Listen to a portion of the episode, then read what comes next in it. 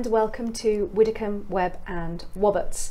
My name is Emma Webb and as usual I am joined by former Shadow Home Secretary and Brexit Party MEP Ann Widdecombe and Abby Wobberts, the comedian, who is back uh, from her sojourn in an illness that was not COVID. one of the one of Sojourn, the rare. no.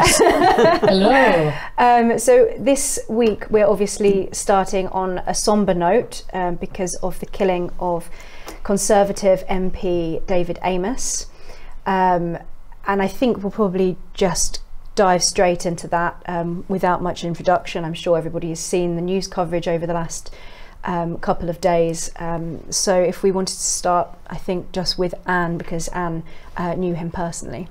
Uh, indeed, he was um, a, a very close personal friend. I've known him for years and years, ever since I entered Parliament in 1987. Um, I was a close friend of the family, godmother to one of the children. So it's much more than just an MP to me. It's it's a very close friend. Uh, and it is indeed horrendous. I mean, the thing about David was he was always so full of enthusiasm. Uh, he used to bubble away about Southend all the time, trying to get it city status. Uh, and he was terribly enthusiastic about Parliament and its traditions.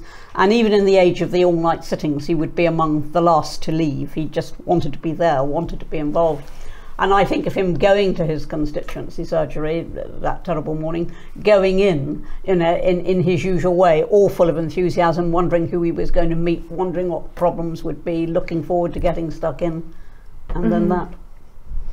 And do you feel that um, you know there were a, a lot of eulogies in, in Parliament and the, the silence that was held? Um, do you have any reflections on that? Uh, you, any particular sort of feelings about some of the speeches that um, some MPs have given? Well, the speeches were uh, were wonderful, and I'm sure David would have absolutely loved them. The flags were at half mast at both houses of Parliament, uh, uh, suspended all normal business to pay tributes, uh, and uh, it was indeed uh, about a remarkable man. So uh, it was. I think it was a very moving occasion. I know that his wife Julia was very, very touched by it. And a lot of the um, sort of it, in the first couple of hours, I guess it would have been there were some interviews by um, the press of constituents. I imagine, I assume they were constituents, local people who knew him. And one of the things that I noticed was that it, through and through, almost every single interview, the word approachable kept coming up. And as someone who has never met him, Leigh-on-Sea is actually very close to where I'm from. Um, so for me, it's almost a neighbouring constituency. I was very much aware of the fact that since I was four years old, he'd been the MP of the. It's almost like his furniture in Essex. Um, and as I say, you know, the word approachable kept coming up, and it just sounded to me like he was the epitome of the constituency MP, someone who was just absolutely part of his people. People have been saying that it didn't matter whether you voted for him or not, he would represent everyone in his constituency, whether it was, you know, helping refugees, whether it was um, stuff to do with uh, animal rights and things like that. There were so many causes that were dear to his heart, but he was really representing his constituency in that traditional old fashioned sort of way. I think when you use the word approachable, you're implying that people could approach him. But in fact, he used to approach everybody else. I mean, I always say when talking about David that, you know, there's no such thing as a waiter who comes to take his order, uh, who can then take the order before David has spent 10 minutes getting all his personal history out of him. Uh, and, uh, and, and trying to get him away from an event, you know, was almost impossible because he was, always wanted to talk to people at huge length. Uh, and so I, he wasn't just approachable, he was approaching as well. The speaker, Lindsay Hoyle, as well said that um, that he would come into their office just to talk to the staff, and that when someone left after 28 years, he showered him with presents. And someone else was saying that when um, he, he would see him travelling late night back um, to the constituency from London on the train, and that he was never somebody who'd just sit there and read his book. He would be talking to everyone on the train. Yeah, that, that, that is very much David. Uh, my own ex staff, who were all writing to me at, at, at the time when it happened, uh, were all recalling when he would come into their office, you know, never mind his own office. Uh, uh, they, he would come into their office and always had a joke and a funny story. Uh, and they were all recalling that, and, and, and that was the essential David Amess. And what Yeah. what were your, if you don't mind me asking, what were your first thoughts when you when you heard the news? Disbelief, just total disbelief. I'm still in, in, in denial to a certain extent, and it's very, very difficult to believe. I was away at the time. Uh, I was on a train when I heard. I heard from his wife, who said it's not looking good, and then uh, not very long after that, minutes rather than hours, um, she was the widow who said to me, "He's gone, or he's died," uh, and uh, he I still can't believe it. I came home from that weekend away uh, and opened my front door, and there was his face looking up at me from every single newspaper that was on the doormat. And it, it, it, you can't say how you feel. I mean, everybody I've spoken to who knows him well, everybody is saying we just can't believe it's happened. Mm-hmm. Why? You know, the, the sort of the endless question: Why? Why would mm-hmm. anybody want to do that? And can I ask you also if you remember the first time that you met him? If you have any recollections of your sort of first impressions of him? Well, I, I, I actually met him, first of all, in a very serious context because we were both involved in the big pro life campaigns of the late 80s and the early 90s when there were a number of bills going through Parliament. Uh, and we and we were very heavily engaged in it, and that's when I got to know him. Uh, and he was a tremendous practical joker. You know, I can remember one day we we'd both gone up to the constituency of Ken Hargreaves, which was in Lancashire, uh, and we were sitting there in Ken's lounge, and Ken went out to do something. The phone went, and David picked it up. Uh, and uh, there was a constituent on the other end, and David just pretended to be Ken Hargreaves. Started advising the constituent. Uh, I, I think I'm probably, you know, one of many people I've seen on Twitter saying they wish that they'd met him.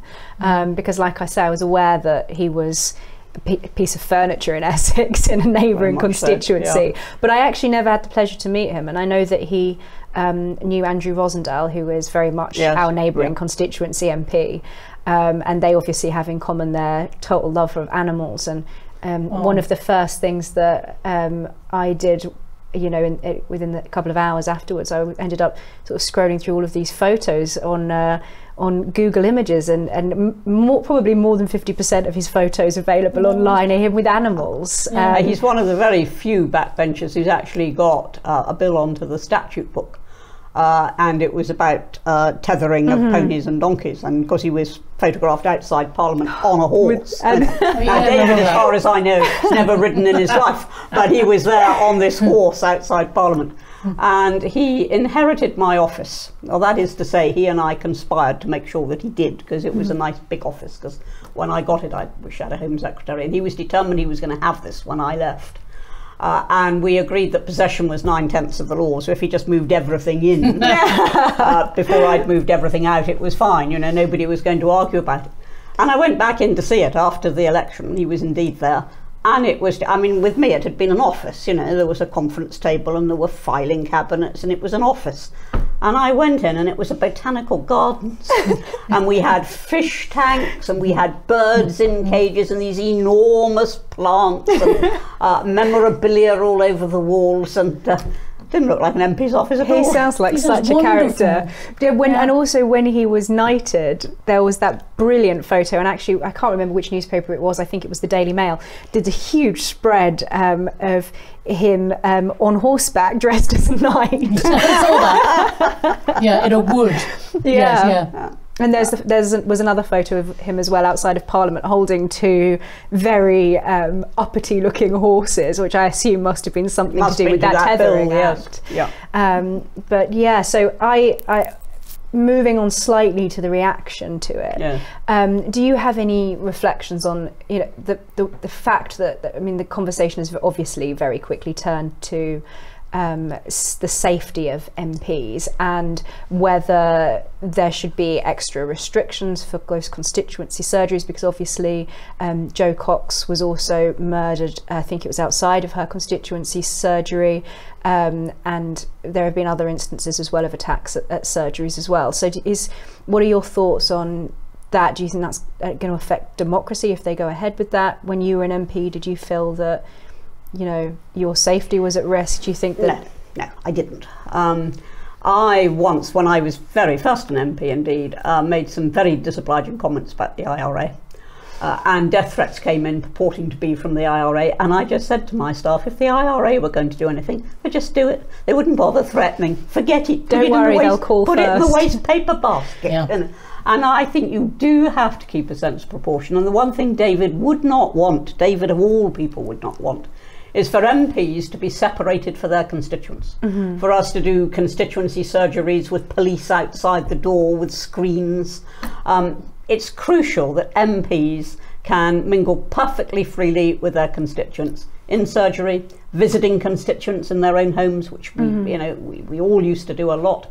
Um, meeting constituents on the streets, going to events, you know, going to public fetes and all the rest of it. And if you can't do that, then that really will be a massive disservice to democracy. And David would not want that, those sorts of restrictions imposed in his name. He would not want it. And what what do you think of uh, both of you? uh, Firstly, what he would have thought, but also what your views are on this suggestion that there should be background checks on constituents going to see their MPs to see if they've got a criminal record. God so on. God forbid, Yeah. quite honestly. And a constituent coming to see an MP is like a patient going to see a doctor.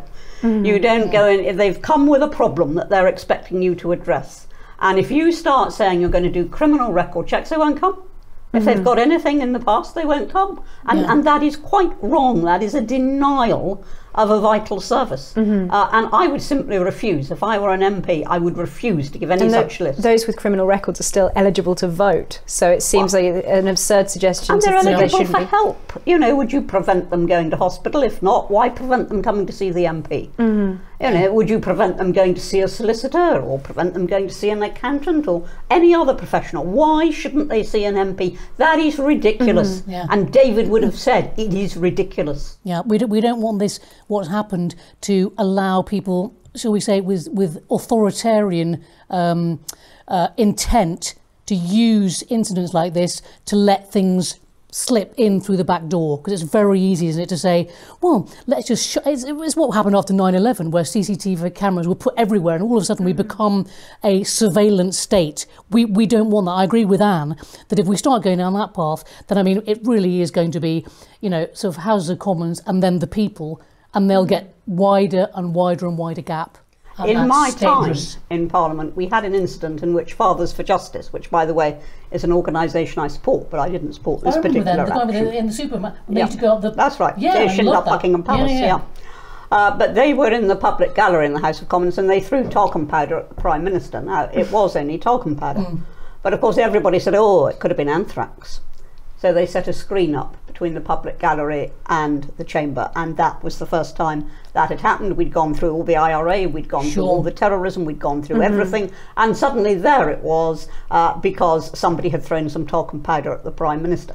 And that, in my view, at the time was a gross overreaction. I used to look up and see a screen instead of, Yeah. and, and it, it is not what I wanted to see. Do you think that the response, I mean, obviously, there's a lot we can talk about in relation to the way that people have responded to this, particularly the focus on social media rather than talking about extremism mm-hmm. and the motivations of potential motivations of the attacker.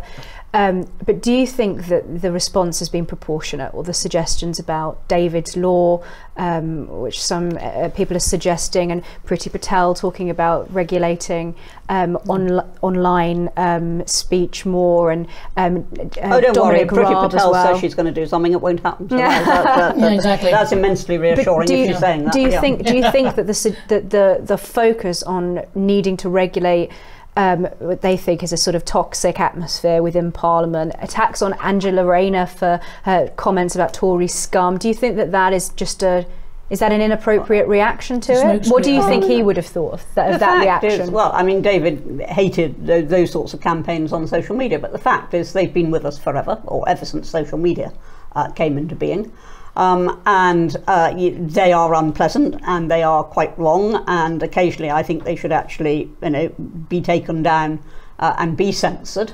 Uh, and I do think that. But I think the idea that you can somehow legislate for people's behaviour and uh, for their attitudes um, is naive. Yeah. You can't regulate people's behaviour. And there was a time when people would have been saying this sort of thing, but they would have been saying it in the corners of pubs to their mates, and nobody Yeah. else would know about Exactly. it. Now Yeah. they fire it across social media. And we're, we're conflating speech with action, which is happening a lot in other areas. Well, this so this is life. the.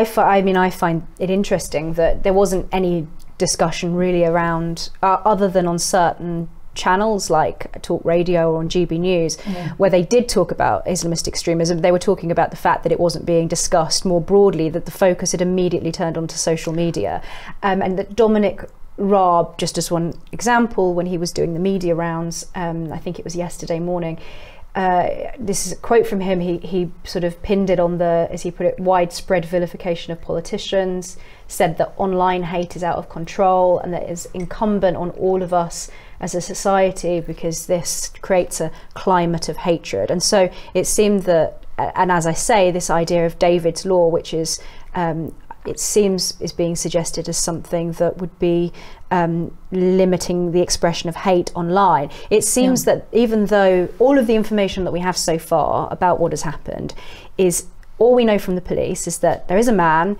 who has been arrested. He's being detained under the Terrorism Act. He hasn't been charged yet, and the police have stated that they're investigating an Islamist extremist motive. That's all we have.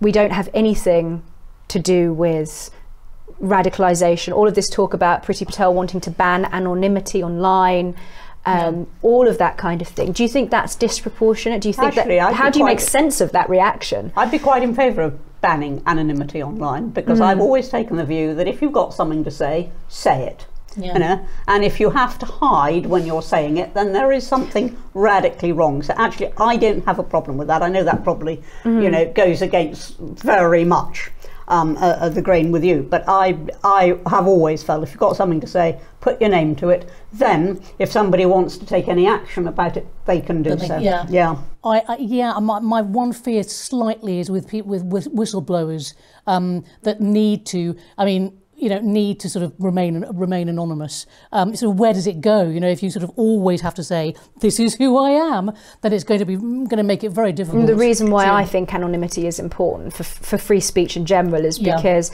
you mentioned whistleblowers, but also pro democracy dissidents, um, people Hmm. who are seeking anonymous uh, advice online, which I think people are entirely entitled to Putin's do. somebody. You don't know Um, but also, and, and this was a point that I, I believe it was made by Matt Lesh, um, I think was at the ASI and is now at the IEA, Hmm. um, on Twitter, which is that it's not just it's not just pro democracy pro democracy dissidents in places like Hong Kong or Belarus. It's also people here, gender critical feminists, who might like to express their views but don't want to be seen because they fear that for their job, even though they should be allowed to say those things, they can only mm. say them anonymously or because they have a particular job and, and, and therefore they are not able to participate openly Yeah. in online a job in discussions. TV. It- They well, won't be able to say that. Add, add all those categories up, Emma, and what sort of proportion do you think it is of social media as a whole? I mean, the fact is, you know, anonymity in those sorts of cases is one thing, but that is not what anonymity is usually used for. Um, and and it's it's, Well, it's actually- used to spread hatred and, and you know and I take the line very firmly that if you say something, you are responsible for what you say, and you should be traceable. There was actually a study done on this that found that it was actually the the non-anonymous accounts that were more aggressive online than the anonymous mm-hmm. ones. So actually I think a lot of the time anonymous accounts are just people who are almost voyeurs on social media. They're there because they're keeping up with the news and so on and they want to participate in discussions but they not don't necessarily want to be seen and so on. But it's mm. not because they're spreading hate. Another example of this is, and she's no longer on Twitter actually, a, a grooming gang survivor who um, was uh, had her Twitter account taken away from her for whatever reason. I think probably she was um, Twitter mobbed and people were reporting her account. Um, but there are people like grooming gang survivors on there who may wish to remain anonymous because for various reasons. One of the I reasons. say, I say again, you are picking on the very extreme cases. You are not looking at the use of social media as a whole, um, which has, I mean, social media can be a tremendous force for good, but it is all too often the exact opposite. But is that Now, price does worth paying in order to allow those people to have a voice? That does not mean that you have to put Mary Smith of three railway cuttings on your email. What it means is that if you do something that is wrong or say something Yeah. that is wrong and somebody wishes redress, that you they that person can find out who Mary Smith of Three Railway Cuttings is. And if. Mary Smith from Three Railway Collins is listening in, we're really sorry we've just just given, given you away. But I, I was just going to say, um, but slight, but isn't it? I, I, I, I see- hear both arguments, but isn't it to do with the principle? Like Emma was saying that the sort of the, the, the it's the principle of it, a bit like when people say, why if I've got nothing to hide, why shouldn't there be surveillance on me? It's, th- it's, it's that which is which is that's not the point. Is that it's not that the fact you haven't got anything to hide. There's hide. It, also- it's there's- the fact that there's people watching you when something to have your own else something else that has been pointed out i believe it was in an article in spiked um, is how do you if if you do have it so that people can be publicly anonymous but privately the companies they're verified the companies know who they are. Yeah. either you need some kind of if it comes from the government you need some kind of id i don't really know how that would work. But the uh, the more likely suggestion would be that the companies themselves would hold that information. But companies like facebook have had numerous breaches of that information. And if you took a case of somebody who wants to be online but for maybe you know child protection reasons or maybe they've been a victim of abuse or something or a grooming gang survivor. And as i know of this particular case of this lady who was thrown off she didn't want to give them anything to verify her account because she doesn't give she i, I knew her and she wouldn't even tell me what her name was. She's probably terrified of exactly. uh, and so and so the you- gangs. the even if it was the case that you would be publicly anonymous do you want these big tech companies to have that information in the I first do, I do want that information uh, available, not publicly available, but um, accessible. Um, and all I would say is yes, there can be breaches of confidentiality. There have been. The banks have lost, you know, people's uh, uh, documents, uh, and the health service has. And there are always scandals about, you know, breaches of confidentiality, and that is something that needs addressing in its own right. But I don't think you can say that just because it is a big company, uh, therefore, uh, you know, there's bound to be a breach, and and and and that's uh, that's dangerous.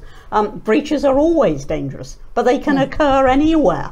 They don't just have to occur uh, uh, on social media. So all I'm saying is, I'm quite happy for people to be publicly anonymous, providing that the companies know who they are, and under certain very restricted conditions, you know, and you can you can lay down all the checks that you want for restricted conditions.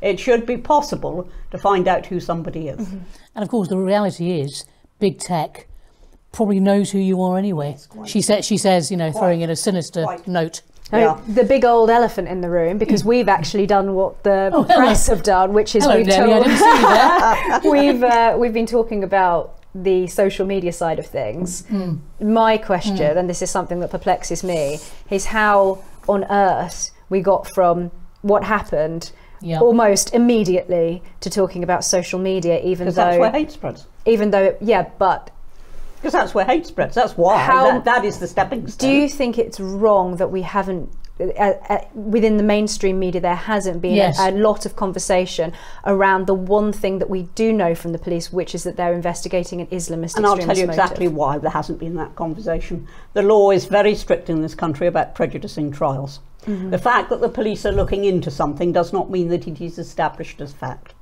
Uh, and uh, until it is, uh, you could actually end up with some very clever defence barrister saying, you know, um, um, my defendant cannot get a, a fair trial. It's quite impossible.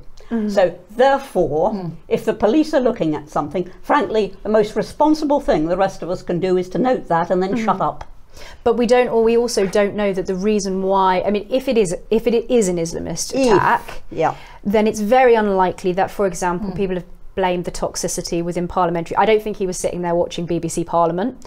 Um, I think it's Yeah. very unlikely that he was Angela being, or that he was maybe maybe he was at the Labour Yeah, Party conference. I don't know, but Yeah. you know, it, the if, if it is an Islamist motive, then the conversation around the online atmosphere is Hmm. going to have very little bearing on the on the motivation. may have very little bearing on this particular case, but it has a lot of bearing on society in general and the way that we're operating and the way that hate is spreading. Uh, you can have that conversation. I think is perfectly reasonable conversation to have. But what's interesting, I mean, the in the, the IRA's time, there was no social media, but the hate for this country was was was as we all know. I mean, I lived through the. I was actually in, uh, just left Harrods when the the Harrods bomb went off. I'd left with my mother. I mean, literally half an hour I before. missed the Brighton bomb by So 20 minutes. Really? Yeah. So it's all. It was all very. There, it was there. We knew about it because if people. I mean, from sorry, this sounds a bit try, uh, sort of a bit of a cliche, but to me, hatred starts starts in there,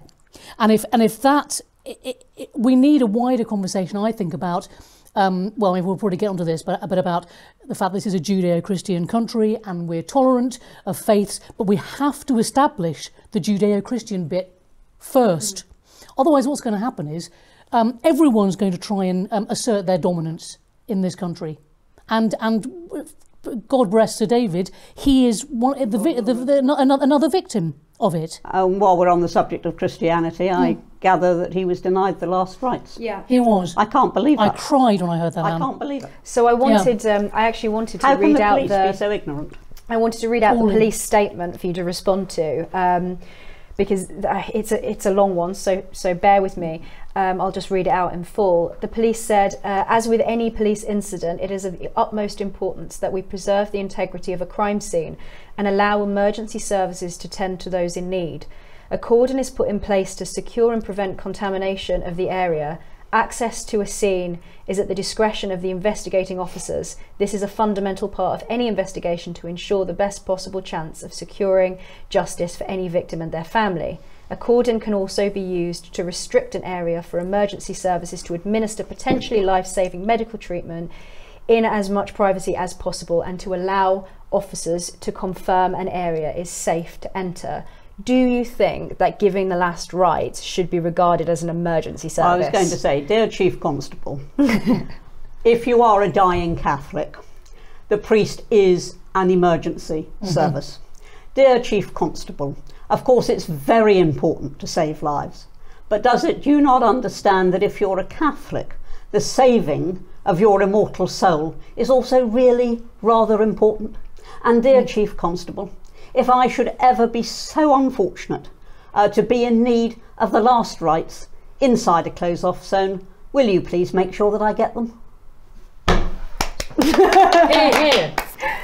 Could Chief Constable, more. Chief Constable of three cuttings. I hope you're listening, Chief Constable. Yeah, You've exactly. been I hope you're told. I was honestly when I read that, I I couldn't believe I, it. The denial of the last rites. I cried because I thought that is it sort of Tells went it went to the kernel I think of what's wrong with this country is that we're sort of it's you know computer says no. Yeah sorry The we're not able book to says, exactly the the, rule rule book book says, says, not cordon, yeah. not where's the humanity? Where's hmm. the you know the respect for this man um Oh, they wouldn't I- have understood it. They no. wouldn't have understood what they are. I was re- I was Do you think it was a case that they actually just simply did not know what the I last think rites they had were no clue what what. and thought, why is this price, priest trying to they get into the the priest, they probably thought, what was that? You know, coming to, I mean, it's, it's horrendous. It's, it, it, it, it is absolutely horrendous. yeah, there's a lot around this about culture and, you know, I mean, everything I think sort of we mixed so in. we should definitely return to it, but I'm going to ask you this just because I think that probably those watching will want me to ask you this.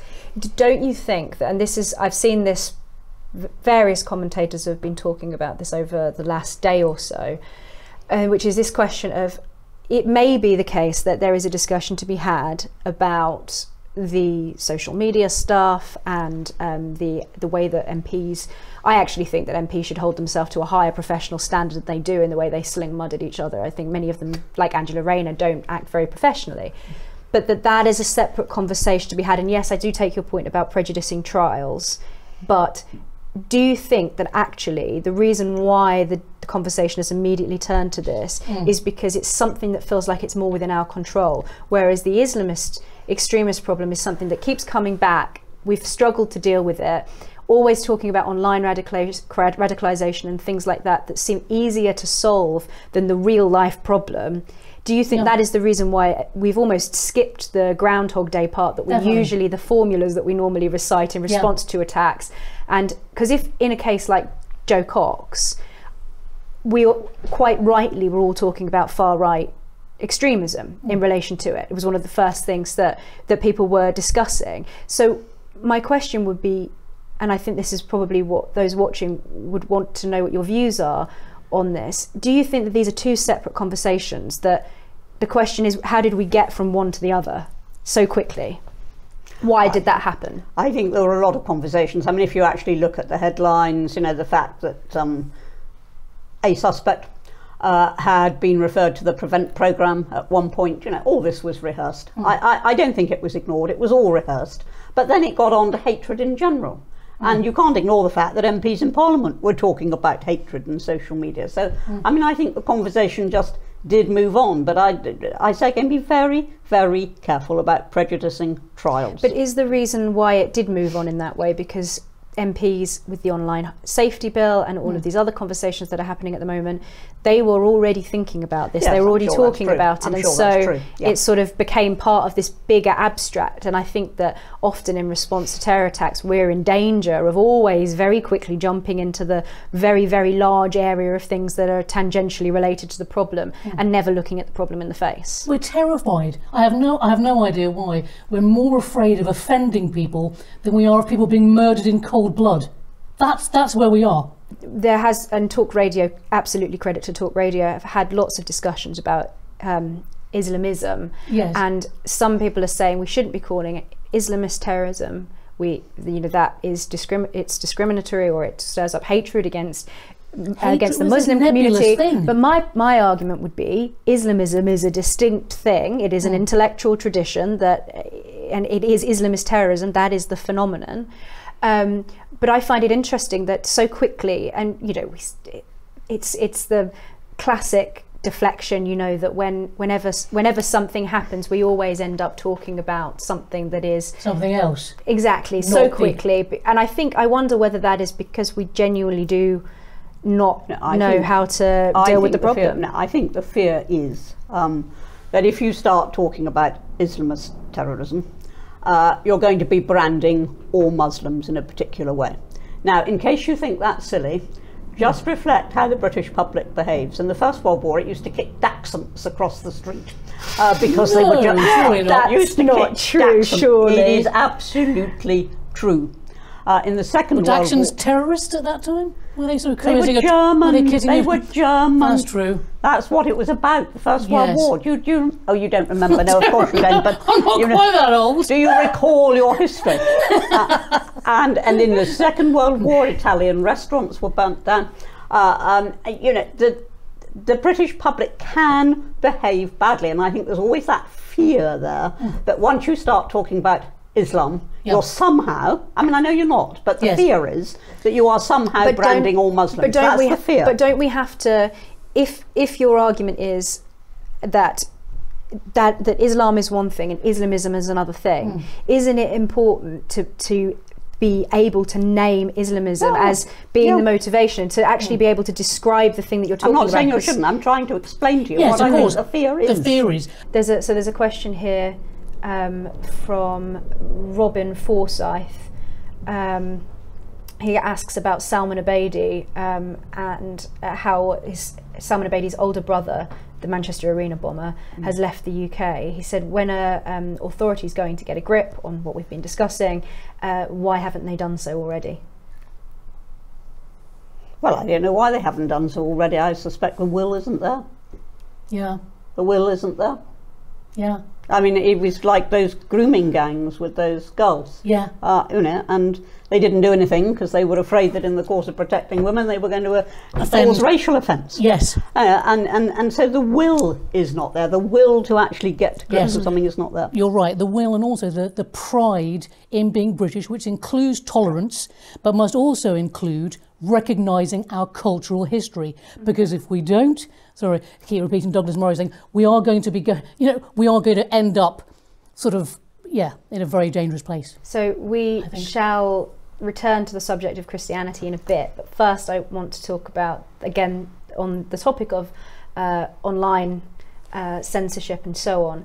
Uh, David Davis this is this really goes to the heart of how much do you trust social media companies Mm. to decide what is and is not allowed to be said on their platforms. David Davis, the MP, uh, he did a talk at Conservative Party conference with, uh, very ironically, given what happened, Big Brother Watch, the organisation, um, and I'm sure everyone can figure out from the name what Big Brother Watch is all Yeah. about. Um, keeping an eye on Big Brother, and Big Brother, then in this case Google, which owns YouTube, removed his very well evidenced, very fair and measured uh, speech, the video, took it down from YouTube. Um, and he's written a very interesting piece in The Express um, talking about how, uh, so he says here, um, he says, I have been a strong advocate for vaccines and science based policy, but a core premise of science is challenging conventional wisdom and being unafraid to speak your mind. Difference of opinion arbitrated by the facts, not powerful platform providers on the other side of the world. Um, and he goes on to say that it showed in the clearest terms why big tech cannot be trusted to police our speech. Um, and he also Yeah, talks as well uh, about how um, and I think this is very interesting as well, is that the policy that YouTube use in taking these things down, they actually took down Talk Radio um, at a time a while ago um, for what they had been putting out on pandemic related things, I think probably anti mask, anti lockdown. Um, and he said that their policy is basically to. Um, to remove things that contradict local health authorities or the World Health Organization. So he said, uh, in debating a key aspect of national health policy, I cannot dis- I cannot disagree with the government. Question mark. Um, you could be forgiven for thinking we had suddenly been transported to China. Yeah, so what what do you think I of mean, this? I, I, I think those are very reasonable observations uh, from David Davis. Um, the fact is that that is censorship not on the basis of harm being done or crimes being committed, but simply on the basis that somebody is, is um, confronting and challenging state orthodoxy. And the very definition of freedom is that you can challenge state orthodoxy. And the very definition of fascism is that you can't. Yeah, agreed. And something very strange has happened. Science has become, you know, one-sided. Has become a sort of it's not challengeable. exactly. You know, it, it's bizarre. science is a discussion. That's Exactly, science is- the it- it- nature of it- it. exactly a discussion. It's it's it's it's weird. It's everything is um, the nature of things has been changed um, quite drastically over the last eighteen or so months. So science has changed, but also this what's happening with with you know David Davis is discussing vaccine passports. I mean, it's very it's it's it's yeah, it's most peculiar. I'm aware that we're um, getting short on time, so there are two more things that I want to ask you about quickly before we um, close. The first is, the, as I said, we would return to the subject of Christianity, Yeah. the conversion of the Anglican uh, bishop Nazir Ali um, to Catholicism. What are your thoughts? hugely significant this one because unlike recent trends um, because I mean the Church of England's lost bishops to Rome um, now for some years uh, but the um, unlike uh, the usual pattern he was not an Anglo-Catholic that is he was not already Like in sympathy Gavin with Ashenden, Catholic who recently Yeah. converted to. He wasn't an Anglo Catholic. Uh, he was, in fact, much nearer to the evangelical wing, so he really has done an enormous uh, jump. Now, that is very significant because once that starts to happen, uh, once uh, you know, members of the Church of England start to say, look, this is just so bad that, you know, we do want something where um, a church knows what it's teaching, teaches it unapologetically, doesn't care whether it's popular or not, doesn't care whether it's modish and fashionable or not, doesn't care whether it's woke or not, but just goes for truth. Once they start saying that, then I think you are looking, as I say in my excellent column in the Daily Express tomorrow, uh, I think you're looking at the eventual, not the immediate, but the eventual death knell of the Church of England. Well, Yeah. I am one of those Anglo Catholics looking to Rome. Um, so I obviously have my own views on what I think is wrong with the Anglican Church. But do you do you have a sort of uh, diagnosis of why the the Church of England has? Uh, and actually, in the context of this, they they are discussing at the moment. There's a brilliant Twitter account which you should all follow called Friend, uh, Friendless Churches, um, and they put up their brilliant charity, um, and they put out a tweet uh, basically uh, bringing to everyone's attention the fact that the church is looking to change its rules to make it easier to sell off church buildings. So, what is your diagnosis of what is wrong I with mean, the I, Church of England? I don't It know doesn't much. know what it thinks. I don't know. I, I'm not as as clued up as as, as Ann uh, and and and Emma are, but um, I assume is it, is it like going from Man U to Chelsea? Is that that Yeah, big? that's what he's yeah, done. Terrible. Sorry, sorry to sorry, sorry to lower the lower the theological lower the theological tone. Can count on you, Abby. Somewhat. yeah. Sorry, guys. Go- Going for the populist um, uh, vote, but um, I will. I I um, yes. Well, I mean, I don't. Part of me sort of thinks I don't really. I don't really blame him, but then the other part of me thinks is it better to stay on a on, on a on a you know better to On a stay on, board? ship. No, not on a, On a sinking well, ship. I mean, to, sort of yes, to to check well to, to to stay and sort of like put your mast in the sand and say I'm going to you know defend the Church of England.